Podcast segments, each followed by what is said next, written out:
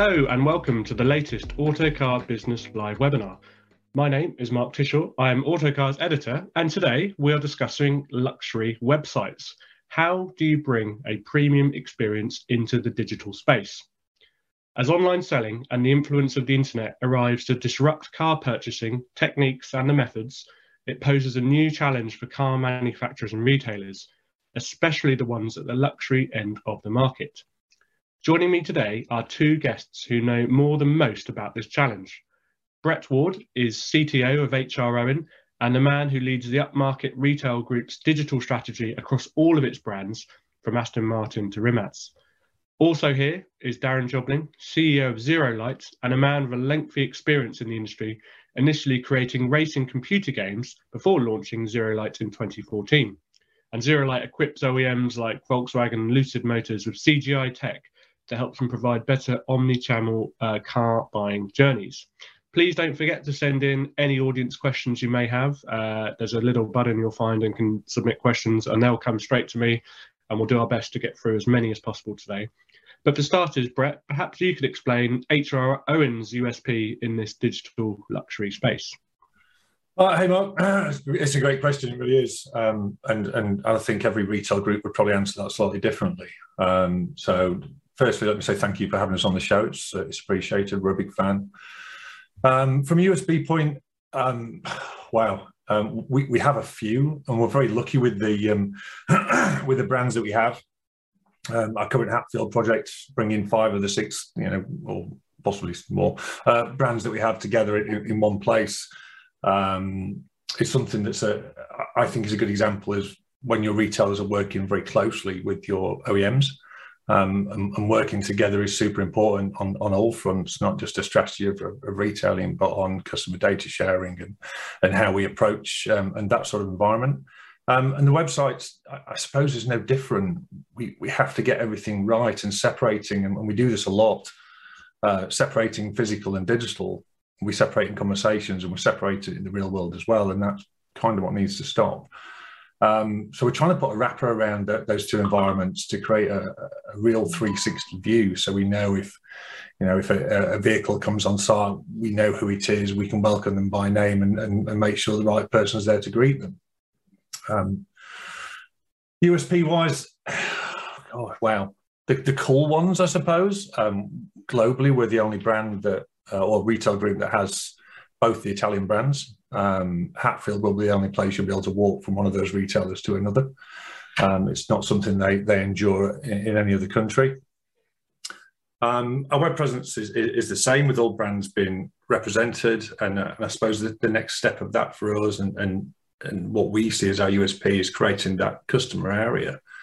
We don't think the manufacturers should own the data. Um, we don't think we should own the data. We think the customers should own and have full access to that data and whether that's the leads and inquiries they've sent over the years or the pictures and videos of their cars that we've taken and sent them. But absolutely everything, all the storage, everything that we've got should be accessible to them in, in, in, a, in a really rich environment. So they can visit that from a physical point, they can visit it from, from an online.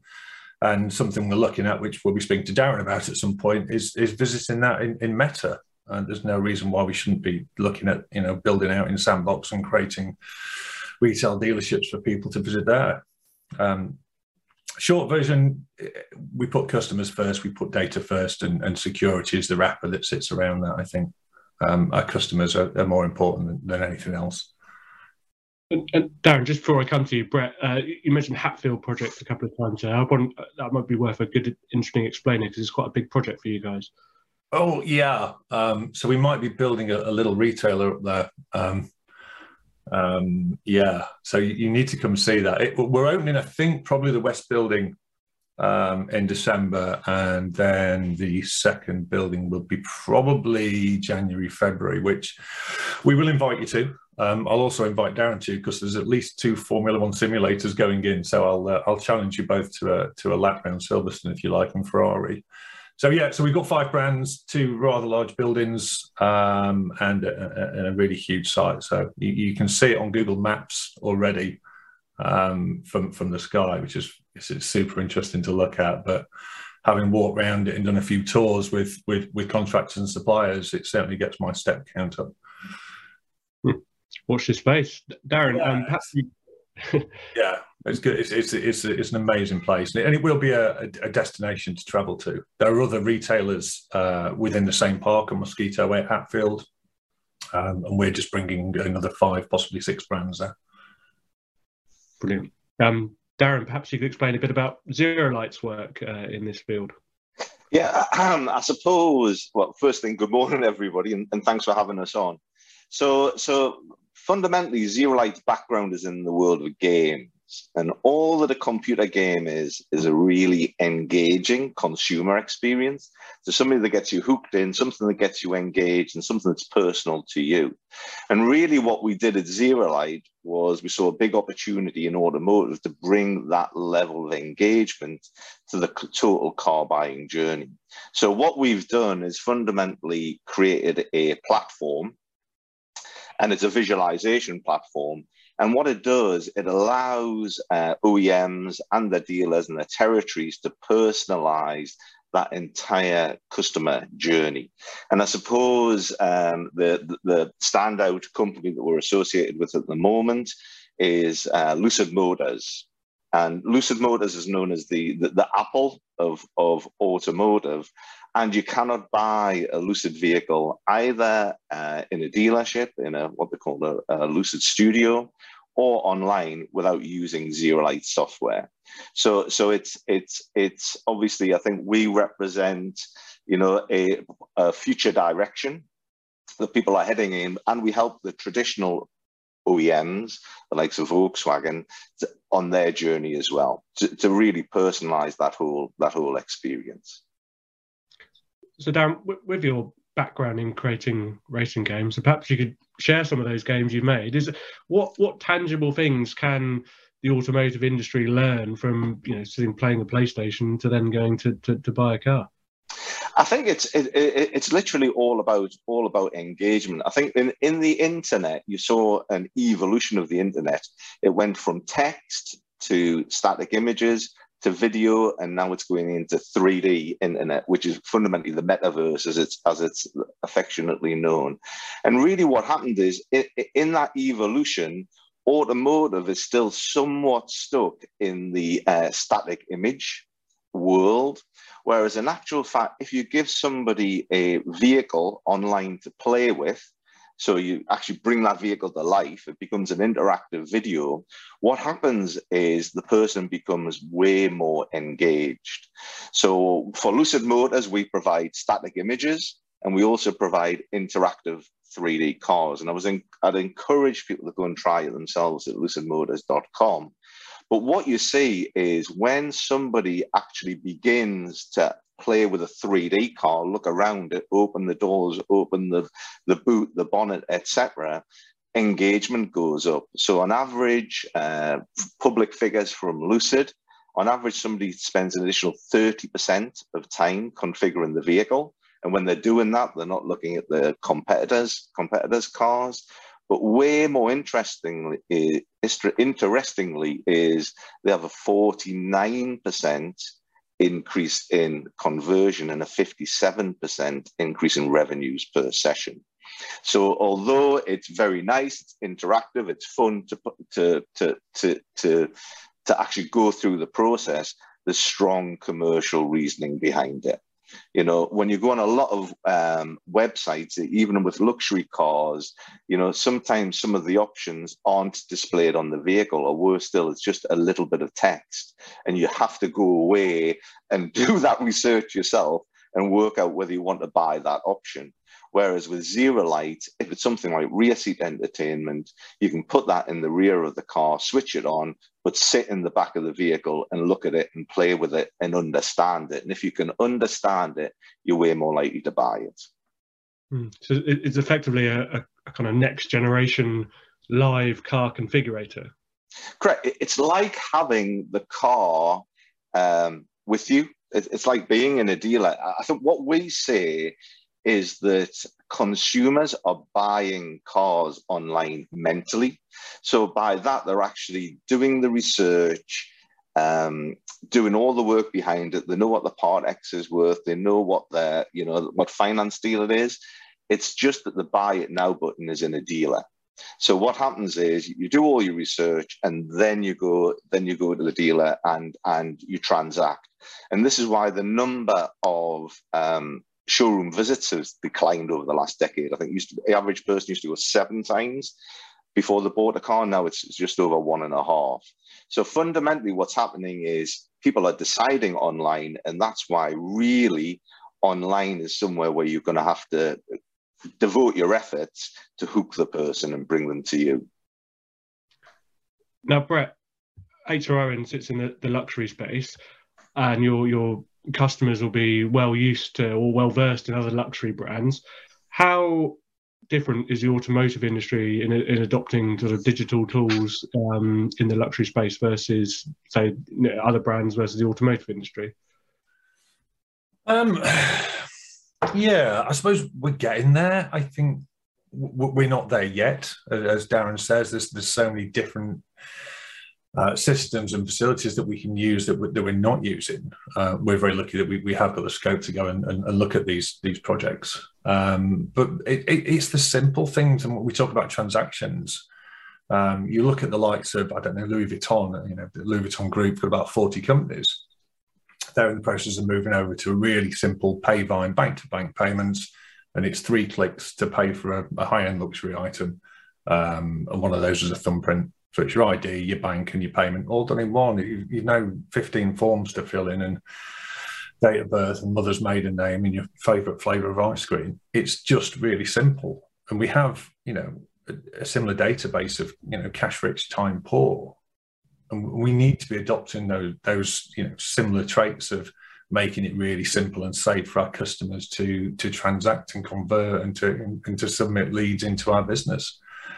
Um, there's a lot of obviously AR. If you look at the luxury watch sector, you can go and try a watch on online on, on most of the luxury brands such as Omega and Rolex. Uh, and again, having those in, in, a virtual world for for our customers has scope and legs, and it's something that, that we're looking at um, quite heavily with the likes of Salesforce, and, and, and, we were talking to Google. So it's, it's something that we're looking through, and it's one of the things that we'll be catching up with Darren with after this. To be fair. Yeah, I, I think Sorry, Mark. I was, I was just going to say, just picking up on the uh, on the augmented reality, the the, the AR thing. Um, so technology that we've got that will be released with mass market manufacturers this year is the customer can go online, configure a car, add child seats, add add whatever the, whatever whatever they want to add, and then via an automated pro process within five minutes they can see that car in augmented reality on the drive. So what they can actually do is just send them to their mobile phone a car that they can look at, put on their drive, and begin to understand the vehicle. So I think in the world of tomorrow, and it's not really that far away, you know, that that uh, dealers will be able to send actually AR cars to customers to persuade them to come into the dealership. And I think really that's the way it has to be. You know, people still need a, a personal touch. Uh, we call it the online sales paradox, which is yes, people are shying away maybe from coming into a dealer, but but the, the same level they still need that level of personal touch to get them to get them over the line so i think really it's all about putting your vehicles wherever the customer is currently hanging out because you can't really rely on them coming to an OEM website or the dealer website. You have to reach out and bring them in. And that's what ZeroLight does. It helps that on that reach to bring them in. Do you, do you see that stretching to VR, Darren? Because that's that's the dream, isn't it? You walk into, you know, one of our retailers, have a look round, pick an SP3, get in it, sit down, take it for a drive around whatever racetrack you want to race it around. Yeah, so so I mean, we if you go into say a Lucid Studio in the US, and they've just opened one in Munich actually. So what they've got there is um, a VR experience in what they call a buck, which is basically the outside interior frame of a car. And you put on a VR headset and you then touch and feel and you, you can spec up the car and immediately see the car that, that you're actually that, that, that you're actually configuring. But then you can do all sorts of very interesting things where we can also bring in another car. So you can do back-to-back comparisons. You know, if a customer can't decide between two alloy wheels, you can bring them on and look at two next to each other and decide. So we did, obviously, with uh, Lucid Motors, they use VR. What's coming in virtual reality is what they call cloud XR. So currently with virtual reality, you put on a headset, it excludes you from the world, but then you go into this virtual world where you can look around look around the vehicle.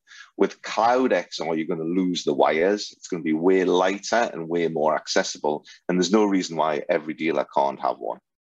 But more, do you not think it's more the customers have one? You know, a, a lot of my colleagues and friends have Oculus headsets. Yeah. That, that's my vision. Well, I, I want to do it at home. I don't want to come into a retailer to do and have that experience. I want to be able to go in from home visit within Meta, pick a car and, and, and, drive it wherever I want to.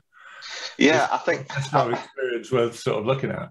Yeah, so, so I think in a future world, you're heading there, but the problem is there's, there's not that installed base. So currently with VR headsets, it tends to be those people that are tech savvy and ahead of, they're not really, they're not really um, mass marketly available. Not every home's got one, whereas every home has got a smartphone. There's something like 6 billion of them, and something like 1 billion people use augmented reality. So, really, what we see is augmented reality on a mobile phone is very accessible.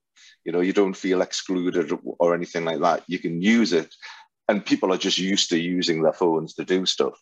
So I think VR is definitely a place. I think in terms of when you get them in the dealer, make it you know a destination. So you want to come to the dealer. That you know you've configured your car online, but now you want to see it in virtual reality. That's a reason to come to HR HRO and take it out for a test drive. It's another reason to come there.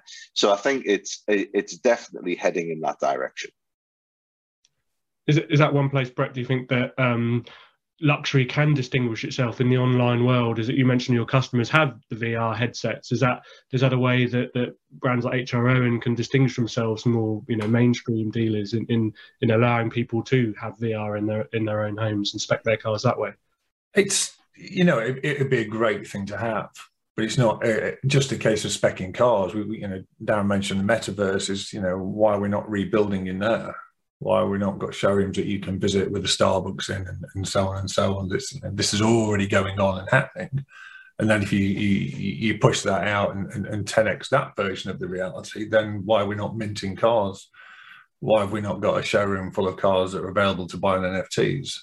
So there's so much that you can do in in, in Meta that's outside of, of, of what our customer base is looking at now. But we have the next generation of people growing up where buying and transacting in that way, whether it's on Fortnite or Roblox and uh, and all those instant payments, buying a digital asset, it, it, that's normal. So it, it's that version sort of looking know further forward. And again, it's not going to change overnight. We're not going to instantly see every household with a, with a VR headset, but those days will come and, and Facebook are already looking at a much cheaper version of, their Ocul- of the Oculus units, and they will get the market with it. And in 10 years' time, I, I, think those experiences will look very different. And I think, I mean, Lucid is a great example. They'll be leading the way with it. Brett, changing tact a bit here, perhaps you could talk us through the standard customer journey as it is now for, say, a Ferrari buyer or, or, or a Lamborghini buyer. What, what is it like in 2022? Okay, so I mean, Ferrari is a good example. To be fair, we, have got a really great relationship with, with, the manufacturer, and they're quite forward-thinking um, with regards to um, customer data and that shared experience, and, and, and, the fact that the customer ownership is, is super important. So, whether we have the customer inquires into us, if they attend an event, if we meet them at Goodwood, or whether they run through the manufacturer site. We have a live API running with um, Ferrari's uh, Oracle-based system um, into our Salesforce CRM. So anything that happens as opposed from a customer point is shared both sides. and we can, if it's an existing customer and they inquire about a specific model, it just creates a task in the salesperson that's looking after them to put a call in or a WhatsApp or an email or however they want to be contacted. If it's new, we'll create it and send them to the right person at the right branch that's got capacity to deal with it straight away. And all that information is shared to and from the retailer. Um, so it's quite lucky and that, that carries on through the life. And if that, you know, goes to purchase, which can take time with luxury vehicles, um, then they're, they're courted the whole way through the process, and that might be a factory tour or um, a, a, trip to Goodwood or the test drive events we run throughout the country. Um, and then the purchase process again, depending on what car it is, you, you might not see it for three years.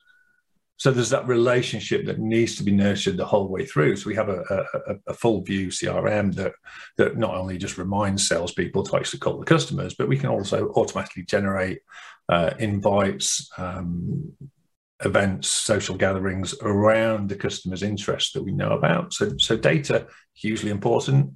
Um, making that journey personal it's hugely important.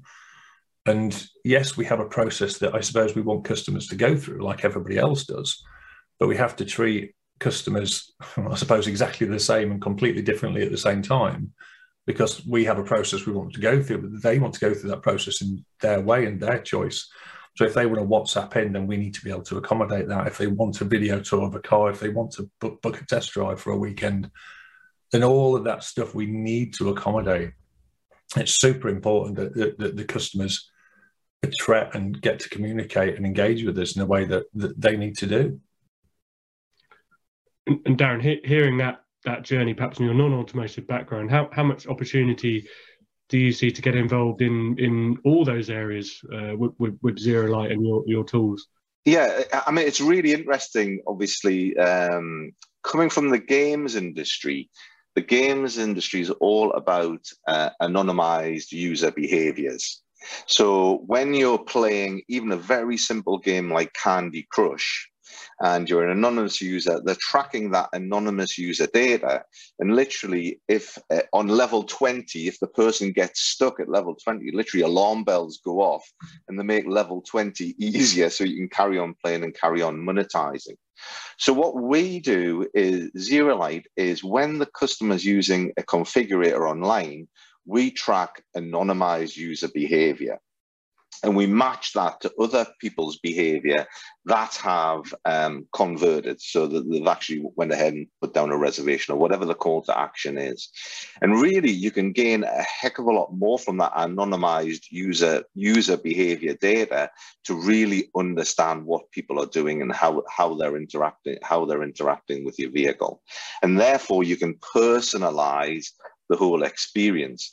Now, if you think about, you know, uh, our, all of our Amazon pages, all of our uh, Spotify pages, they're all personal to us. So my Amazon homepage will look different from look different to yours.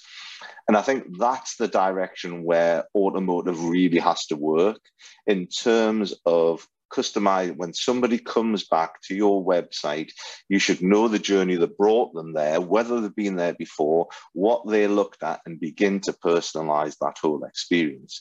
So that's the world that we're heading to. Um, and generally, if somebody gets engaged in that way, they're way more likely to say hand over an email address or a, a, phone number for a consultation. So it's really what we say is if you engage the customer, there's plenty of time to get the data that you need. You know, it, engage with them first, the rest will come. So Brett, the, the headline question really of this webinar, what what is the biggest challenge of selling luxury online? How do you distinguish luxury in in kind of zeros and ones in, in, in the online world? Um, yeah, it's, it's a great question. Um, you can't just sell cars online, but you can use online to sell cars. And I think that's probably the takeaway from this that, that people should get. If you expect to build a journey and put a buy button at the end of it and expect it to convert en masse, then you, are kind of going to be disappointed. Um, a bit like people visit our showrooms and we have we have people in there that know an awful lot about our cars and we have those people because when people come into our showrooms they generally have questions so they seek assistance. Um, and, and the website's no different. It's assisted selling that on to one one to one end, end, end of journey. It's bought done. Uh, might work at the moment for some of the electric cars, but even with that, you, people have questions. People have part exchanges. People have service regimes. So you have to be there to, to, to assist those, and those communication pieces are, are, are really key. Um, we do offer the facility to reserve vehicles online from used. Uh, we have valuation tools on there, uh, and we make it as easy as we can to convert. Um, but do we sell cars online? Yeah, we've sold a few. We, have taken reservations and deposits for cars online. Yeah, clearly we have. We've taken finance applications that have been successful online. Yeah. Um, is it going to completely change? Probably not. And I think especially with the luxury sector, because they're so configurable, people want advice. People have questions. So it's it's it's not just a case of a buy button at the end of a journey. Yeah, and I think that's a very interesting point. Is that is that to me, luxury means choice. So, so I think with I think it was Bain and Company said that the average person wanted you know 20, 20 different touch digital touch points before they bought a car, and they expected them all to be consistent and, and all looks the same. So it was really interesting how um, how Lucid handled it. So obviously Lucid was a new brand, uh, didn't have very many cars because they were ma- manufacturing the cars and they didn't have many uh, retail stores. So they came to us with a problem, which is we also believe that people have got questions specifically around, you know, what does the brand stand for? How, you know, how, how do you charge an EV? What do I need? All, the, all these standard questions. So we came up with something called Lucid Studio Live, which is fundamentally uh, based around a product called ZeroLight Concierge. And what they do is they call up the customer. Um, 70% of them are literally on mobiles. And what they do is they send them a vehicle, either to their desktop or to their or to their mobile phone, a digital vehicle, not a real vehicle, a digital vehicle, the mobile phone. And then the product experts, so think more of like an Apple style approach, they are there to talk you through the um, the features of the vehicle. And literally, you can explore it at your end on your mobile phone or on your desktop. The product expert guides you through the whole guides you through the whole experience. Uh, the typical length of them is 45 minutes. So if you think about it, it's pretty representative of the of the discussion within a dealer. But way more important, regardless of whether you complete online or you complete in one of the dealers, you're twice as likely to reserve if you've been through that experience. You've spoken to another sort of human being and helped you through the process. And I think I think that is key. You still need that human to human contact. Yeah, totally agree. Um, with a with a luxury website, Brett, how when you're designing, I know you're not doing Ferrari.com, but how, how do you make a Ferrari website look di- different from a Dacia website or, or, or a Peugeot website, for example? Um, I, am pretty sure the cars can do that for themselves, to be fair. Um, okay, so for us, for me personally, for HRO, and, and, and just knocking back to what Darren said and all the websites that he's mentioned, all of those websites have account areas. And if you want to track customers properly, you need permissions, and permissions are set within account areas. Um, intelligent cookie tracking is going to remove, and with GA4 coming around the corner, it will remove an awful lot of tracking that people are currently relying on. So that's why, or one of the reasons we're building those account areas through. Um, so the website's got to be, it's got to be functional. Um, it's got to be I get the shapes and colours and it's got to be aesthetically pleasing, but a lot of that is done with the brand guidelines because the, the brands have certain standards. Um, but we look at that last. So when we built the current the current website, the first thing I did when I joined HRN four years ago was, was stick a really oh God, intuitive data layer on the site so we could track what was happening, what wasn't happening, what the fail points were, what people were trying to do, what they couldn't do, um, and, and, and, what we hadn't got, I suppose, which is the most important thing. We then use that information to wireframe the website to make it really easy for customers to convert, to find what they want. We knew why people were coming to the website because we watched all that. So the shapes and colors comes last. And it's and every agency that's on here is going to hate me for saying this, but if an agency comes to you and, and, and their first question, the first meeting is, you know, what websites do you like the look of? Then then just tell them to go away and close the door behind them because any agency worth its salt before they have their first meeting with you to show you what they can do will will be asking for access to analytics to find out what your site is currently trying to do and what's not working and what should be working. Um, shapes and colors are a, they look great when a dev's showing it you in a, in a high-end mac studio with a 32 inch retina display i'm sure that's a fantastic experience for you watching it but that's not a sale point when your customer's trying to convert a, a, a vehicle valuation on his phone on a bus in 4G. It's very, very different. So the website is not just about design, it's about making it easy for your customers to find what they want. And that's not just automotive, it's not just luxury. Any website um, should have a, a, whole plan with regards to CRO of, of how it should be working, why it's not working, what the fail points are. Yeah, I think that from from I think that the the the in an ideal world, what we say is the website should should basically change according to the behavior of the individual. But then, interestingly, I think longer term, we also say that the website should behave according to the behavior of the OEM as well. So, so, this is an interesting thing, which is fundamentally, obviously, when you should know as much as you can about the consumer, should be as personalized as it possibly could. But there's a, often a disconnect between the website and what's actually happening at the OEM, and obviously the chip shortage is the is the is the obvious example. So in the world of tomorrow, the website of tomorrow, if, for example, they're running low on chips for heated seats, that option should be removed from the site, or at least have a have a warning that if you pick that option, it's going to add to a six month six month delay. And I think that's the that's the world that you're heading towards. Is currently a um, a typical automotive website doesn't know much about you when you arrive really doesn't know what your budget is, which, you know, it, you get offered everything and it's down to you to do all the exploration work. I think what you should be doing is doing, based on the behavior, doing a lot of that exploration work for them and helping them through the process. Because specifically with luxury cars, they're very complex beasts to configure. Yeah. You know, there's a lot of options in there and they're all big, big money decisions. But it goes back to down having an account area there, having a data layer to track all that and push all that information straight back into the CRM. So you can and you've got all that information. Because what you can't expect is a customer to fill a, a form submission in that's got 15 to 20 fields in. It yeah. should be, I'm on a used car and this is what I'm looking at. I want to email about a test drive, click. And it should be that simple because we know everything else. We know where they are. We know what they've looked at. We know how they came in all that information is already there. So all that is taken, done, passed into the CRM. The CRM finds out where the car is, finds the salesperson, allocates it, and starts the journey back to the customer. Yeah. It should be that seamless. The account area side of it, which is the next step, makes it even better. And that's when you can do that full personalization. And the reason your Amazon page shows you what you want to see and what my kids have been looking at in my case.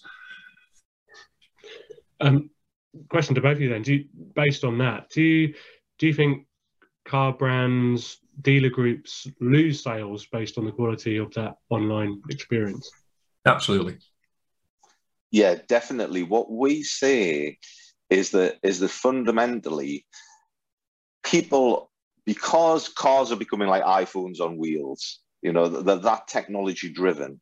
What's happened is people are associating the technology in the customer journey is being representative of the technology within the car.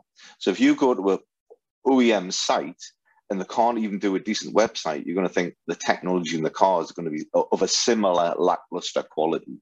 So really, I think that there's an added level of complexity, whereas whereas in the mind of the consumer, technology is technology. And if you can't do one area technology very well, the, what you're doing in the other area will not be very good either. So yeah. it's, it's really playing for higher stakes. And that filters down to the retail level as well, because you have that obviously the, the, the, consumer interacting with the OEM, but when they've picked a brand, they then they're looking at retailers. And it's the same thing. If you go in and have a poor retail experience online, you'll never get through the door and likewise, if you get through the door and have a terrible experience, you will disengage with that retailer and go and work with the brand elsewhere or move brands. there's different stages that you, you really have to get it right, not just in digital, but connecting digital and, and, and physical is, is, is super important. Yeah, I mean, and, and it's often talked about, you know, this connected omni-channel is, is definitely where once you reveal yourself to Lucid and give them permission, everything that you see from that point onwards is personalized to you. So if you've configured a car uh, you get emails where all of all the images in that email are your car and your configuration. You from the CRM tool that can send you a personalized video of hey, here's your here's your car in a video, and they can even create a instead of having a paper brochure, they can even create a personalized website. So your customer has a personalized website where all the media in that website, all the images, all the videos are all your car and your configuration. And that's happening now on demand. Hmm. So customers are clearly wise to this and you know it sounds like brands within HR Owen and Lucid are as well.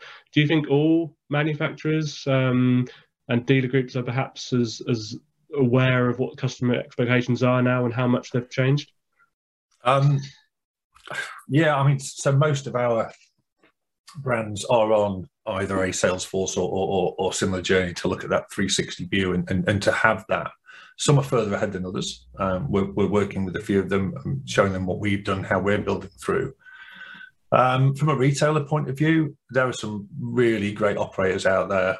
Um, Philip Deacon at Marshalls, Russ Brown uh, at Dick Lovett's, amazing people in the industry. And I think what's changing is, is people like them and, and, and myself are, are, now being listened to because the insight that we provide, we can sit there and prove it and show them what's happening with customer journeys, show them how people convert and show them that, you know, the best place to market a specific car based on the, the, the current heat maps of what we've sold into that area. So people in, in, in the tech side of it and we've all been called geeks and whatever else for, for, the, for the last 20 years in automotive. Um, they're kind of being listened to now. And we run a huge BI project as well, which um, our business now relies on for looking at sales figures and, and, events and what's happening and what's working throughout the business. And that is a, it's quite a swing from what I've seen. And, I, have worked retailer side. I started selling cars in a Fiat retailer in East Grinstead, you know, 20, 20 odd years, God, 20 odd years ago now, yeah. Um, so I've seen all the changes and understand how the journeys work, and and the, the data side of it is, is super important now. Yeah, and, and I think I think to be fair, most people are aware of the need for change. So so, and I think there is an appetite for change. We, we definitely see it amongst the OEMs. It's just that a lot of OEMs are siloed. So because um, the way things have been done historically, you know, the website is done by one group, the uh, the retail is done by another group, the CRM is done by by another group, and connecting those bits together is hard. So we say a traditional OEM is more like a brownfield site where they can't do everything all at once. You have to start in one area and then connect it up when when they're available to do it, which is time consuming. And that, in some ways, is the advantage that EV players have because they're a greenfield site. They can come in and put in a totally new customer journey right out of, right out of the gate. So I think it's hard for the traditional OEMs to compete, but by gum, they're trying hard to do it. I think I, I think some of that's true, Darren, and I think uh, you know, from the EV side, Lucid, you know, are great. They're, they're literally like a, another Tesla coming through. They own their own ecosystem. Um, you've got the likes of Tekion DMS coming through. Um, very interesting. They're the guys that built the, the, the Tesla infrastructure. Um, but you've also got other players in EV that have a really sort of fancy front end to buy an EV, but it's literally like a cowboy town. There's nothing behind it. Yeah. So you get a really poor experience when you've converted. Um, and what's changed, I suppose, in, in our world, in retail world, is the fact we've embraced, you know, things like APIs. So we are connected to our manufacturers, we are connected to our DMS, we are connected to, you know, the, the, the likes of auto process for compliance. So we haven't got all these siloed data problems. We have a very slick system from, from Get Auto, which works in AWS, which we can connect everything to. So we're really lucky in that way. I totally get what you're saying. There's not a lot of people doing that. The bigger businesses out there that's what the, the, the, pressure to do is now is to connect the data to make a better customer journey to offer that information back to solve problems for customers and for the for the manufacturers. So you've got that joined up approach. Yeah, it's really interesting because I was talking to a major European uh, OEM, mass market OEM, and they said they had over 200 CRM systems used by their dealers in Europe. Right. Which is just like a nightmare. 200 different CRM systems. And connecting all that up is going to take them some time. It does, and and and that, and that that's what it is for us. You know, it does take time to do them, but be re, sorry, building reusable APIs. Yeah, is the way. Not we we have Salesforce as our complete center, so that is our source of truth. So we have one end of that built. So it's then building all the other ends out. So we want to connect to Auto Trader, See It Now, and all these other products that we're connecting through into CRM. We can do that. It's not that complicated. We'd probably look at a, a, a project time for something like See It Now of I don't know, four to six weeks for a connection into uh, UAT, then pushing out to prod. So it's not as complicated as it sounds to build, and Salesforce is, is, a very scary thing for a lot of people. But most of the DMSs out there will have API sets. Ask them for the docs and start building and start connecting your data. Yeah, that's yeah. what customers want. That's what they're expecting. Customer data, something that come up, or I've read really running throughout this how more willing are, are luxury buyers to, to, sort of impart their data than, than perhaps more a, a mainstream consumer? Um, well, so CR is a basic rule of, of, of CRO is if you want something off someone, give them something back. It is literally a transaction of data. So if you would like a test drive, we need some information. If you would like some help, well, we're going to need some information. But we don't need it all in one go. I don't need a you know a copy of your driving license, your blood test, and and, and twenty other things to start the process to book a test drive. We just need to know what car you want to drive and when, and we'll take it from there. So asking for small chunks of information is is is, is important. Um, but the data from you know if I'm buying a a laptop or, or an SP3, my data to me is just as valuable or relevant to which company I'm dealing with. So it's not about what they're buying, it's purely about looking after your customers' data. Um, few questions coming in now. Thank you very much. Um, let's start one from Drew Tyrrell from Visa Limited, one for Darren. When, it, when a customer configures a car, how do you share all of this data back into the retailer to build up that rich picture of the options the customer has not just chosen but spent time considering? Yeah, so so fundamentally, um, we're CRM agnostic, but the um, but the the uh, Lucid is based on Salesforce. So what happens is because we're tracking most car manufacturers have a, a link to the final configuration. So no, when you get to the end of a configuration, you have a code and then you have the, the final configuration that matches that code. What sale, what um, ZeroLight does is it reveals the decisions you made prior to prior to coming to that final decision. So as I was saying earlier, you might have selected the most the more expensive alloy, but at the last moment you, you went for the cheaper alloy. So obviously that's an upsell opportunity that you can feed into recommendation engines such as Einstein. Similarly on color, if I don't have the color you final you finally selected, I know what you looked at and how long you spent. So it's way more than sort of like Google Analytic clicks. It's it's you know a lot a lot of it is all about the time that you spent and the choices that you made in that process. So fundamentally, if the customer gives permission, of course, what happens is that anonymized data can be linked to their account and then uh, it goes straight into their CRM. Thank you. Um, another question feeds in wonderfully well. Uh, consultant Richard Gotch, uh, what are the pros and cons of not putting the price of options on configurators? If anyone wants to take that one. Oh, so I think, and uh, I think um, transparency is key, and transparency is key in in luxury as it, as it is as it is anywhere. So I'm a great believer that um, you should inform the customer what the option is, how it functions, what its value is. But for me, I think I would like to see the price. I don't know what you think, Brett.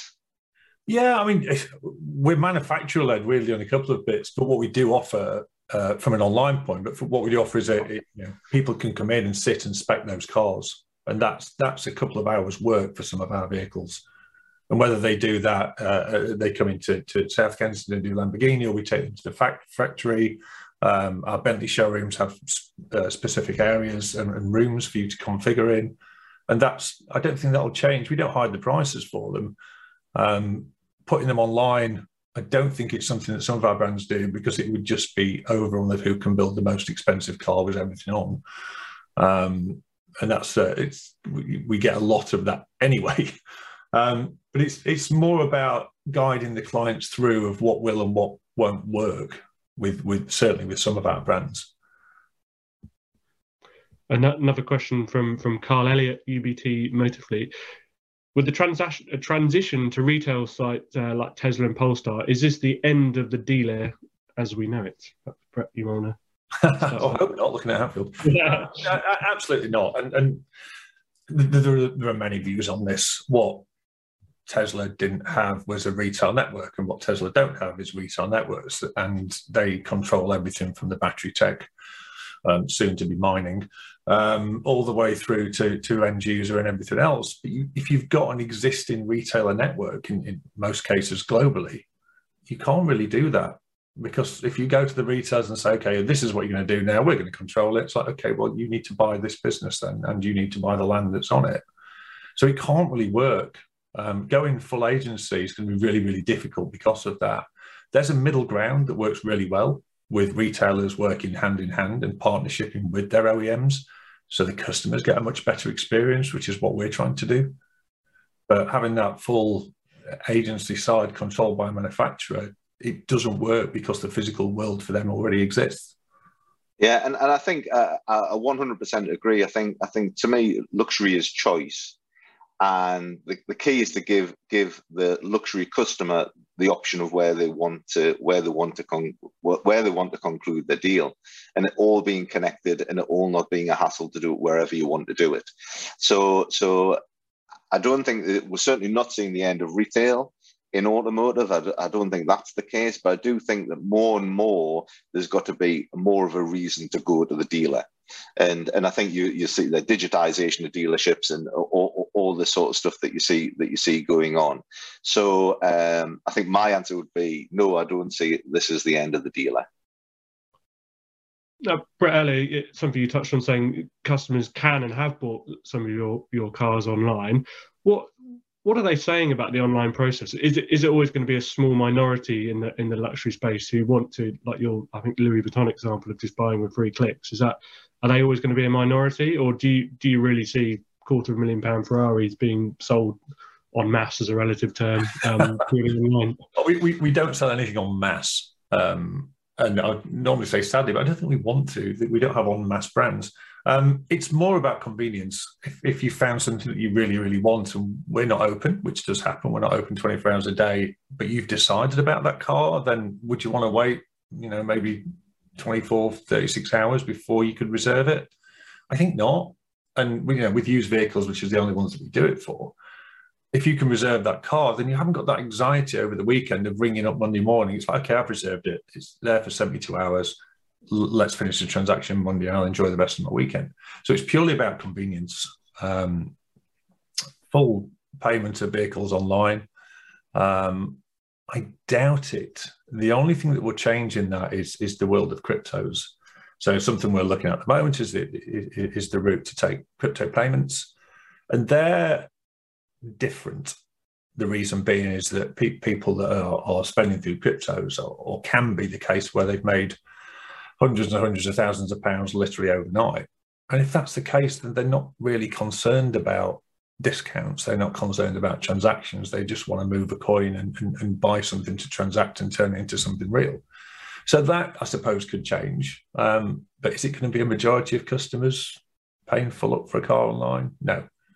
Will we see bank to bank payment through the likes of Payvyne for our customers coming to pick their car up? where they're in the back of an Uber and all they want to do is just pay for it and pick it up in three clicks. Yeah, absolutely. Why would you not want to do that? When when the sums involved get get so vast, does that add an extra level of, of security to, to, to, your sites and your networks, Brett? And, and how do you how do you navigate that? Um, so I, I, I, was fintech prior to coming to this, so I, I kind of get what level of security is needed. Um, and we have that all the way through our business. Um, we're as secure as we can be. We work very closely with Barclays. Um, the likes of Payvyne I mentioned are, are, are great people to, to, to, work alongside.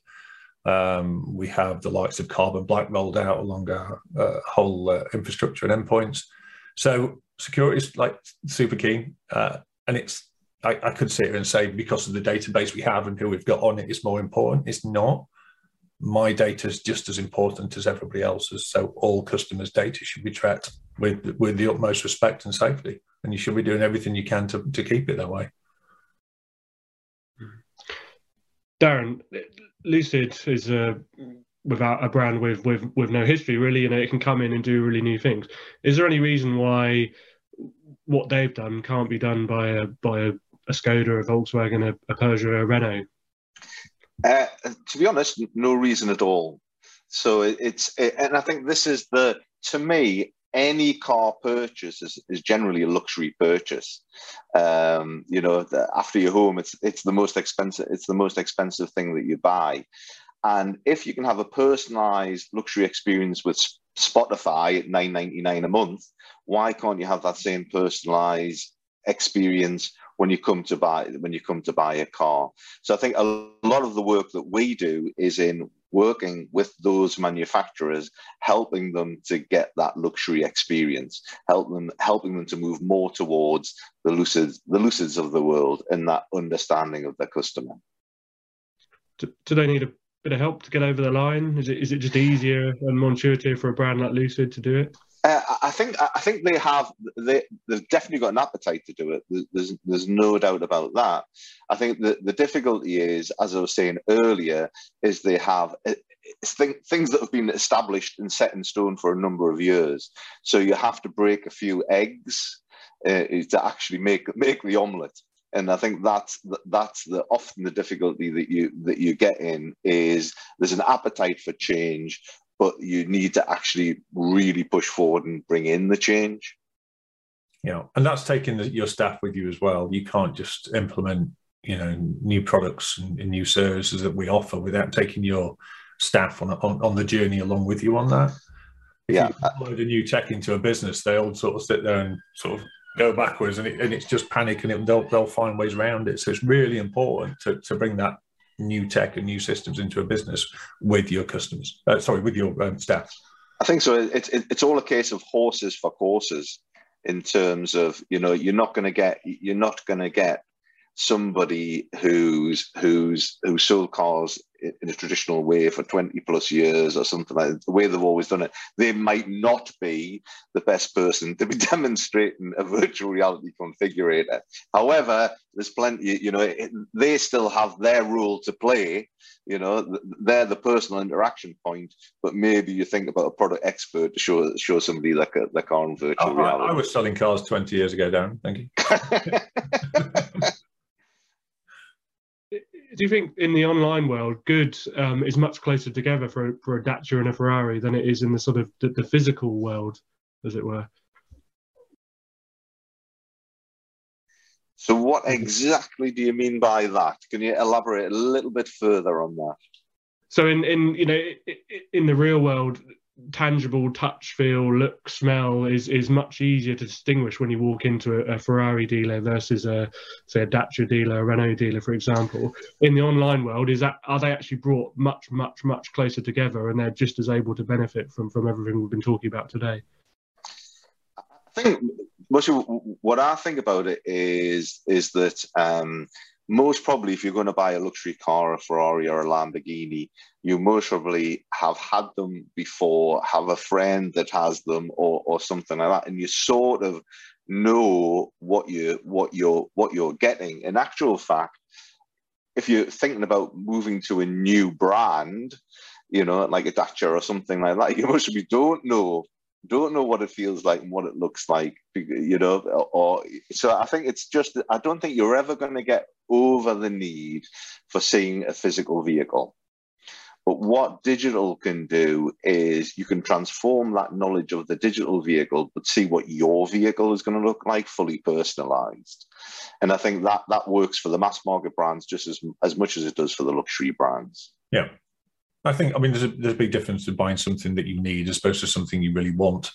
Um, but it shouldn't mean the experience should be anything less. I think if you're buying a, a Dacia or a, a, Ford or a Vauxhall, if that's in buying a new car, it should still be a really nice experience, and you should be able to go in and customize it and have that online experience of quality. I don't think that should should be any different.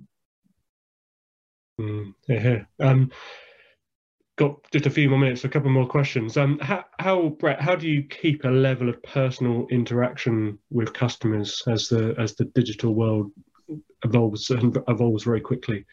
Yeah, so so we connect data is how we do that. um, as I said before, our purchase journeys and, and, and you know pre and post are are long for some of our brands. It can be years. So we we take a lot of information, we, we pass a lot of information, we store a lot of information. So we kind of know what our customers like and don't like down to individual levels. Um, we have automated journeys sat within Salesforce that, that will nudge people along journeys or just remind the salespeople to get in touch, or it will create a task in a diary. Say, oh, actually, give Mr. Smith a call. Um, just to say hello or just to catch up, or we'll get automatic reminders in from the manufacturers that a status changed on the vehicle order, which will then generate an email and a phone call to you know Mrs. Brown to, to tell her that her car is now in production, it's been painted, and it'll be here in six weeks. So we have to stay in touch because the journeys are so long. But we also value, I suppose, experiences um, the reason for building Hatfield is it's not just somewhere to come and look at cars. It will be a, a, an amazing experience. Uh, the showrooms we have in, in, in, central London, it is an experience to go in them. And we welcome people to come in and come and visit and have that, you know, that experience in, in the centre of town. Um, I don't really see that changing for us. It is about, you know, we, we, do a lot of work around customers down to the rather crazy Lamborghini Christmas parties, um, which please never go to. It scared me when I went. Um, but it's the, the point is we, we tailor it individually to the customers. You know, we, we closed Rolls Royce down in, in Mayfair and, and put tables in there. And I think we, we, we had a meal for, I think it was 25 guests. And it was an amazing, amazing event just to do something like that. So it's not, just doing the usual, oh, we've got a car launch, we'll take it somewhere and, and put some squash and biscuits on. It's a little bit different in the sector that we work in. Mm. A final question for you both to finish on. Um, crystal ball time is 2032 in 10 years' time. What what technical solutions are there beyond ZeroLight, beyond meta, beyond VR even that might might further transform the, the, the way car buying? Will we recognise it in 2032 as we do today? Um, I think the whole process will change, but I think it's more from the manufacturing side. And, and Tesla are a good example of this, where you can, you know, OTR upgrades on your car, and that's what it kind of should be like. It will help manufacturers because manufacturers will build all the cars exactly the same. And then if you're going on a long journey, you can turn on radar, turn on cruise, turn on climate control, and turn on automatic driving, go to sleep, read a paper, whatever you want to do. You don't need that all year round you might turn on four wheel drive if it starts snowing.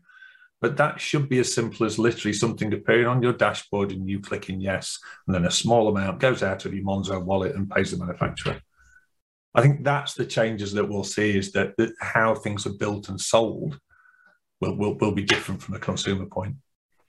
Yeah, I definitely agree. And I think the nat- natural extension to that is is obviously also thinking about the mobility and people buying cars versus people using cars, I think is going to be uh, is going to be a major development. I think certainly in, in the world of tomorrow, everything will be connected by data, and it'll be entirely it'll be the process will be entirely personable, personal, and you can select how you want to you'll have the choice to decide how you want to how you want to buy, buy a car dealerships will be more experiential i feel but still have a key player key role to play in helping people to decide yep totally agree fantastic a brilliant note to end on. Uh, Darren and Brett, thank you for giving us so much for your time this morning. We're very grateful for it and some brilliant insights as well.